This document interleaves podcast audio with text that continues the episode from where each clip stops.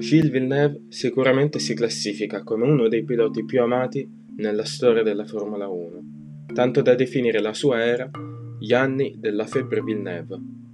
L'aviatore, come veniva soprannominato, non ha conquistato i cuori della gente con le vittorie, ma grazie al coraggio, allo spirito e al suo stile di guida al limite che lo ha sempre contraddistinto. Villeneuve ha dedicato tutta la sua carriera alla Ferrari fatta eccezione per la gara di debutto, disputatasi a bordo della McLaren. Sorprende tutti facendo subito il giro più veloce nel warm-up mattutino. La squadra tuttavia non lo riconferma e Gilles, che aveva debuttato a luglio, si trova senza contratto fino a settembre, quando la Ferrari, cercando il sostituto del partente Niki Lauda, non gli offre una guida. Gilles si rivela un pilota spericolato e già alla seconda gara è protagonista di un episodio molto negativo. La sua Ferrari entra in contatto con Ronnie Peterson, decolla e provoca la morte di un fotografo e di un commissario. La stampa reagisce male, invocando subito il licenziamento del canadese, che però viene riconfermato per il 1978 da Enzo Ferrari, che rivede in lui la leggenda di Tazio Nuvolari. La stagione è relativamente difficile, mentre il compagno di squadra Reutemann conquista diversi successi Gilles è costretto al ritiro quattro volte nelle prime cinque gare e fino ad agosto va a punti solo in un'occasione. Nel GP di USA Ovest, per esempio, esce di pista mentre è in testa e a Monza il secondo posto gli viene revocato per aver falsato la partenza. Le critiche si fanno più accese e il soprannome aviatore nasce proprio a causa dei continui incidenti. Enzo Ferrari non si fa abbattere, gli dà fiducia e Gilles migliora arriva la prima vittoria nel GP finale della stagione, proprio in Canada. Risulta finora l'unico profeta in patria per il suo paese.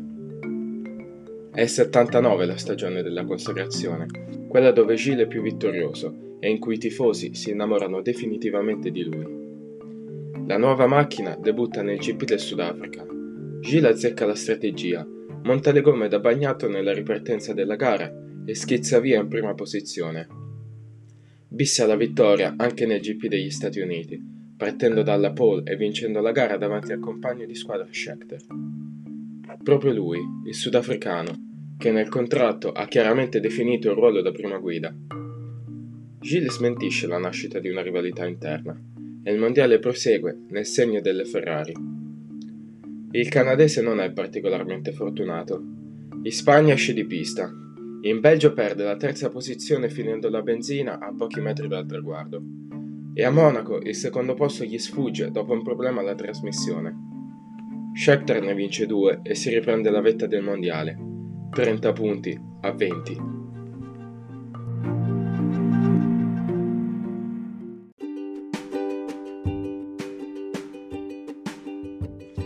Francia però si vede tutta la spettacolarità di Villeneuve il canadese ingaggia un duello bellissimo con la Renault di Arnaud. A tre giri dalla fine, il pilota della Renault gli mette le ruote davanti. Ma Gilles lo supera la tornata successiva. All'ultimo giro nessuno vuole cedere. Si fanno le prime curve ruota a ruota. Poi Arnaud passa, ma Gilles si riprende il posto all'esterno della curva dopo. I due si toccano. Villeneuve esce largo, ma si ributta dentro al tornantino e taglia il traguardo davanti. I due abbassano più volte il giro veloce in quel frangente e si conquistano il rispetto della stampa, con uno dei momenti più spettacolari nella storia della Formula 1. Nelle successive gare, Villeneuve va a punti solo con un secondo posto in Austria, rendendosi protagonista di un altro momento spettacolare in Olanda. Dopo un incidente dalla prima posizione, perde una gomma e ritorna ai box su tre ruote. Villeneuve percorre un intero giro così, poi si arrende al fatto che deve rientrare e che la vettura non può essere riparata. Il campionato sarebbe ancora aperto, ma Villeneuve, ormai dietro Schechter in classifica, vuole il bene della squadra. C'è da contenere il ritorno di Alan Jones, che ha vinto tre gare consecutive e si presenta a Monza con buone chance di lottare per il titolo. Tuttavia, Jones accusa subito problemi e precipita indietro. Una volta che anche entrambe le Renault, partite in prima fila, escono di scena, Villeneuve si trova secondo dietro Schechter. Gilles fa la cosa giusta, copre le spalle al compagno di squadra, pur apparendo più veloce, e l'aiuta a vincere il titolo proprio nel GP di casa della Ferrari. Per Gilles, sommerso dalle critiche dopo l'Olanda per la sua pericolosità, arrivano anche un secondo posto in Canada e una vittoria negli USA per concludere secondo a soli 4 punti da Jody. C'è anche una beffa, causata dalla regola degli scarti. La stagione, che inizialmente prevedeva 16 GP, quindi con i migliori 4 risultati delle prime e delle ultime 8, vede la cancellazione del GP di Svezia. Questo porta a calcolare i migliori 4 risultati solamente delle prime 7 e il secondo posto di Gilles in Francia viene scartato. Con questi 6 punti, Gilles avrebbe vinto il mondiale.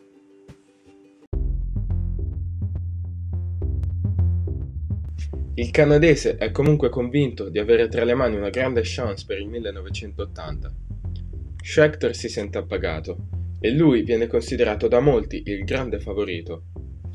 Visto l'avvenimento dei motori turbo nel 1981, però, la Ferrari sceglie di non sviluppare la macchina e quindi i due piloti si trovano a lottare sempre nelle retrovie, con molti cedimenti meccanici.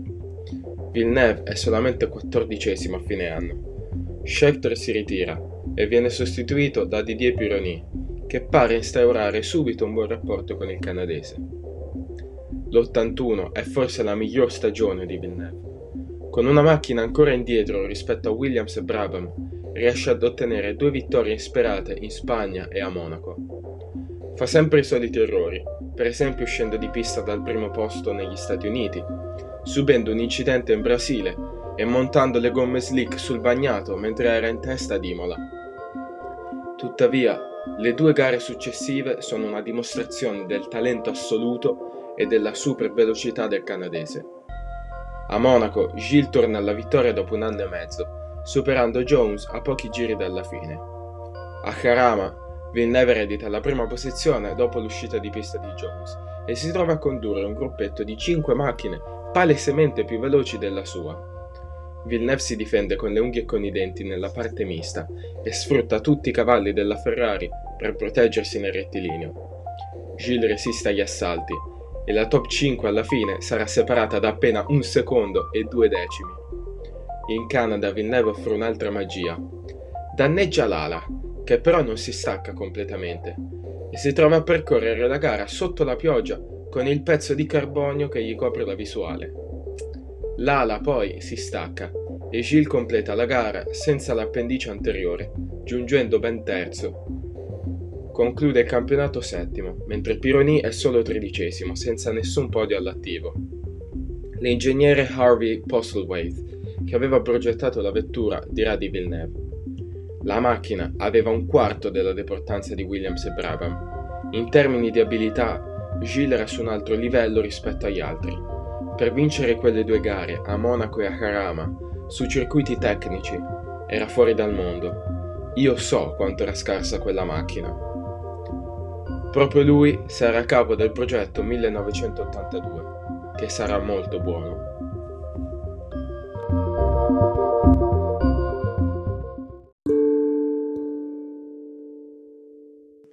Gilles aspetta la sua occasione ormai da troppi anni. Vuole vincere il mondiale che però non comincia nel migliore dei modi. Mentre primo in Brasile è protagonista di un incidente. Il canadese arriva terzo negli Stati Uniti, ma viene squalificato per una irregolarità nella vettura. La stagione è ancora lunga, ma si arriva a San Marino e Villeneuve ha bisogno di punti. Si preannuncia subito un duello tra Renault e Ferrari.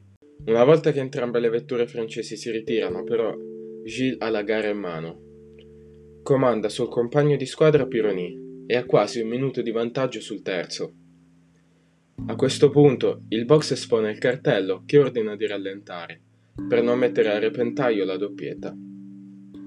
Villeneuve, che aveva appena fatto segnare il giro veloce, rallenta subito. Pironi non fa lo stesso. Supera il canadese e si mette in testa. Villeneuve inizialmente pensa che sia solo una mossa fatta per lo spettacolo e lo risupera. Ne nasce però un duello serrato. I due ferraristi si superano più volte, fin quando all'ultimo giro Didier non lo attacca, gli taglia aggressivamente la strada e conquista la vittoria. Gilles è furioso. Crede che Pironi lo abbia tradito e abbia disobbedito all'ordine di scuderia. Pironi non è d'accordo. Sostiene che il cartello non abbia detto ai due piloti di mantenere le posizioni. La telemetria rivela che Gilles si sia messo a girare su tempi notevolmente più lenti una volta in testa, mentre che quando Pironi passasse primo, il crono fosse nettamente più basso. Gilles è furioso. Giura di non parlare mai più col compagno di squadra e non trova il sostegno che sperava in Enzo Ferrari. Il Drake, che lo ha sempre sostenuto, gli volta le spalle. Dice che l'importante fosse centrare la doppietta, non chi avesse vinto. Per lui è un momento difficile. La moglie Joanna presenta la domanda di divorzio. Gilles pensa di aver perso il supporto di Enzo Ferrari e ritiene che l'amico Pironi lo abbia pugnalato. Si arriva a Zolder con la tensione alle stelle. Nei minuti finali della qualifica Gilles è solamente ottavo ed è in pista con gomme ormai usurate. Pironi è sesto. In 20 gare questa è solamente la quarta volta in cui il francese terminerebbe la qualifica davanti a Gilles. C'è chi dice che il canadese sia rimasto in pista solamente per battere Pironi, ormai ossessionato dal compagno di squadra anche se l'ingegner Forghieri rivelerà che Gilles stesse rientrando ai box quando accade il fattaccio. La Ferrari ha una collisione con la vettura di Jacques Mas. Gilles decolla e perde la vita dopo che il sedile si stacca dalla vettura e lo proietta contro le recinzioni.